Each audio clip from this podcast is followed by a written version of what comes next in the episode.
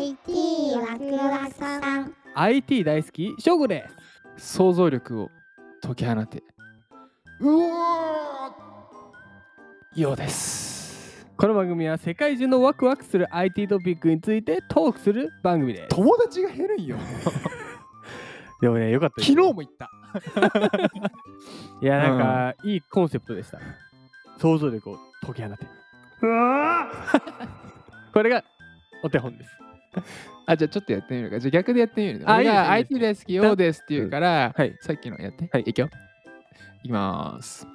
IT 大好きようです想像力を解き放て。翔吾です。あの今日のワクワクポイント教えて。今日のワクワクポイントは 超手軽な 3D スキャナーが登場。3D スキャナー。スキャナーです。プリンターではなく。そうなんです。お 3D プリンターとかよくね最近こうもう家でも置けるようになってきたんだよね。ね。どうや Amazon でも買えたりとかさ。のスキャナーです。スキャニングしちゃう方ね。はい。じゃあ記事を。行きましょうか。ギズモードさんいつもお世話になります。いきます。タイトル。想像力を解き放て。超小型でも精度はプロ級の 3D スキャナー。レボポイントミニ。かっけえ お前さっきコンセプトかっこいいって言いながらもギズモードからパクってきてるだけやん。バレました？うん。でもいいいいコピーだね。あそう。想像力を解き放て。うん。記事お願い今日ですね、はいはい。比較的こう安価で手に入る製品が増えて、そうね。以前より身近な存在になりのなっているのが 3D プリンタほら俺が言った通りでも確かに今 アマゾンで買えるんよ。ーそうそうそう。数ほんと数万円とかで買えるんだよね。ックスですよねあそうそううそれにね。なんかシューってなるやつ。うん。シ超ュシュ シュ超シュで導入のハードルは下がっていると。うん。問題はいろいろ出力してみたいと思っても、元のデータが必要になるところまあそれはそうだ。ですね、うん。まあ、プリンターですからね。そうそうそうそう。とはいえ 3D データを自作するにはうん。アプリとか専門的な技術が必要だと。どうやって作るの？てかえ？3D データって。ね。ね。まあちょっと今日のね記事悩みを解決してくれまねしかした言ってねえぞ。うんね。もっと手軽に 3D データを用意する方法ってないんでしょうかと。あそんなそんな2日連続になってもう高田高 田出てくるかな？いやさすがに出てこないと思 さすすがにね。うん。でこの課題から入ってね、はい。そんな時に出てくるのがこちら。そんな悩みを解決してくれそうな 3D スキャナーレボポイントミニ。がキャンプファイヤーでプロジェクトを実施中だお高いんでしょ？もうすぐ。すぐ。プライスすぐ。レボポイントミニ。はい。かわいい名前だね。でこの写真とかも見ていただければとは思います記事を見ながら。3D スキャナーについて簡単にご説明をしましょ やっぱ高田だうん。う高田じゃない。正吾です。そこじゃねえよ。3D スキャナーはうん。レーザー、うんレーザー光を対象物に照照射射することではいはいはい。3次元座標をデータを取得するガジェット。へえあじゃあこれをからレーザー当てていけばいける。終わり？そうです。だけ？でソフトウェア。やアプリを使って PC やスマホに取り込むと。うん。で 3D データの作成の工数を大幅に削減できる。だからスキャンするだけです。だってじゃあもう当ててるだけじゃん。そうです。で 3D データができるの？できますお高いんでしょ。まだね。まだか。まだまだまだ。あるか。主な用途としては先ほどお伝えしたようにうん。3D プリンターを利用したフィギュアの作成やはいはいはいはい。3D アニメーション制作うん。モデリング。文化財のデジタル化などさまざまああなるほど。あ文化財のデジタル化はいいかもね。デジタルツインです。確かにさ、あのーそういう文化財のさ大変だろうねあれをでまあ、データに全部これ、こうねやってあのこだからのスキャナーするのやばくない？あのなんか仏像みたいのこうシュイーンいいですいいですさわーええわ でもできそうですもんね。ー欲しいなこれ。ちょっと欲しくなってきたな。自分の 3D スキャナー。自分の 3D ああ自分自体をね。自分をね。スキャナーして、うん。第二の自分、うん。そして心臓プレゼント。うんしたら動く。うん。最高。レオボーイミニは2014年に中国で設立された 3D カメラとモジュールのうん開発製造を専門とするレボポイント社が開発を手掛けた最新モモデル。です。なるほど。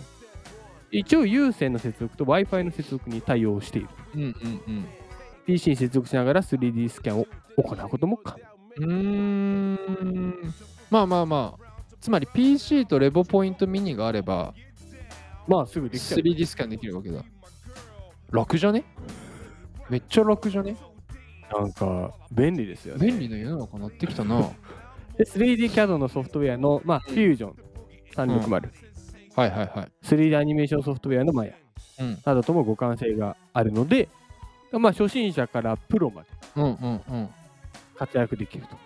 そう、だって、だって、スキャンで撫でるだけでしょ？そうだから小学生でもできるよね。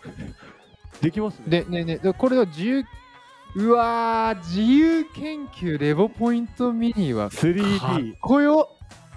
だって、俺らの時代って、朝朝顔の研究、いや、別に朝顔も素晴らしいよ。あとカブトムシ育てそうそう。そうそうそうそうそうそう、とか、なんかお父さんの飲酒量とかさ、そういう感じにやっても。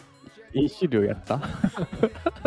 ビールの本数から何ミリリットルのアルコール度数が発見されたかっていうのを計算して数学。